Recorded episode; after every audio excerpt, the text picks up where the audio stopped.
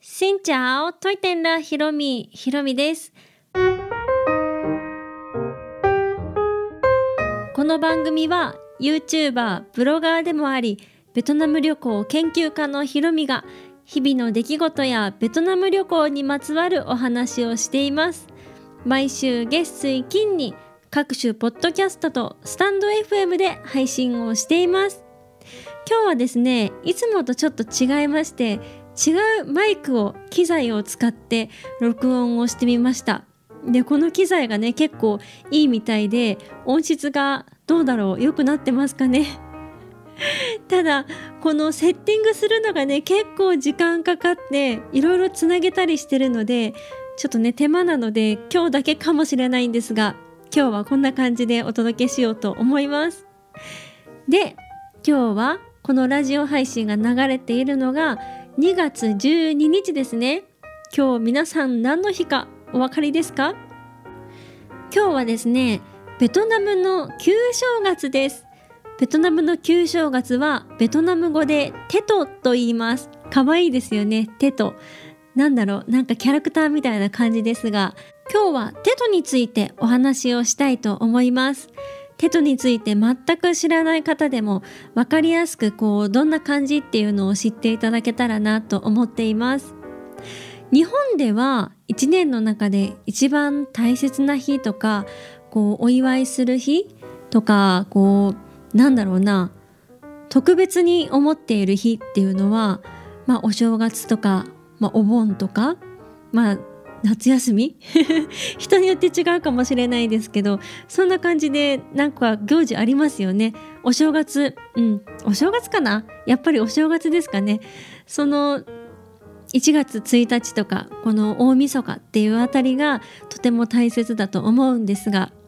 ベトナム人の方にとって手とこの旧正月っていうのがね日本人のお正月みたいな感じで1年の中で一番大切な日なんです。もちろんベトナムのカレンダーは2月12日でね1月1日とかではないんですが日本のあの大晦日でカウントダウンをして1月1日を迎えるっていうものもベトナムの方はねされるんですがそれよりもこの旧暦の正月テトを大切にしています。そしてベトナムの方はお祝い事をねより大切にされるのでテトが一番大切なこの1年間の中で一番大切な日なんですね。日本のお正月のように地元に帰って実家に帰って家族とみんなで一緒に過ごすといった習慣があります。で美味しいね日本でいうおせち料理みたいなものを家族の机に並べてみんなで食べてでご先祖様とかにねありがとう言うたりなんかそんな感じでいろいろこう決まり行事みたいなのがねあるみたいですね。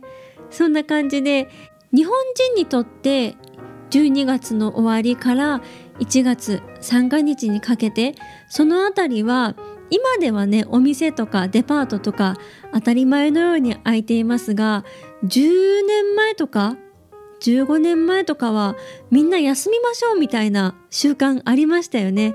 うん、でお店も開いていなくって皆さんお家で過ごしましょうねで家族でこう大切に時間過ごしましょうみたいな感じだったと思うんですけど、まあ、今やね福袋とかでデパート開いていますがベトナムのテトは、まあ、日本のその10年前とかの感じで今はもう本当に家族で過ごしましょうという時間なのでお店もあんまり開いていないみたいですね。お店も開いていないしお店を休んでそのお店で働く方も家族で過ごしましょうといったそういう文化がねまだ残っているみたいなので皆さんちょうど今皆さんね家族でゆったり旧正月テレビでも見てらっしゃるのかしら？家族で美味しいものを食べてこれからまた1年頑張ろうって言っているところだと思います。私のツイッターのタイムラインにベトナムに住んでらっしゃる方たくさんいらっしゃるのでこういろいろねツイートが載っているんですが皆さんお店が開いていないから事前に食料を調達しましたとかあとデリバリーでね空いてるお店限られてるからここだったら空いていましたとかあとはご家族にベトナム人がいらっしゃる方だったらその方のご実家に行かれてでこういうねお供え物しましたとかこういうご飯食べましたとかたくさんもう今テトでにぎわっています。皆さん盛大にテトを祝われていて人だけじゃなくって街もねやっぱりテトって大切だからいろんなところでライトアップがされていたりこうイルミネーションがあったりまあ、今ねコロナでちょっと大変なのでイベントとかは少ししかないのかなそんな感じかと思いますがそれでも街全体で国全体で手と祝おうといった感じですね。私は今までベトナム旅行に3回行ったことあるんですけどそのうち2回がこのテトあたり、うん、テトのちょっと前ぐらいに伺ったんです。そしたらやっぱりテト休みのところが結構多くって有名なこうバインセオ屋さんバインセオっていうベトナム風のお好み焼きみたいな食べ物があるんですけどそこのお店に行ってみたら「テト休みです」とか、うん、そういうところも結構あったので旅行でねベトナムに行かれる方はこのテト期間に行くとちょっとお店が閉まっていたりとかもするみたいですね。特に手と当日なんかは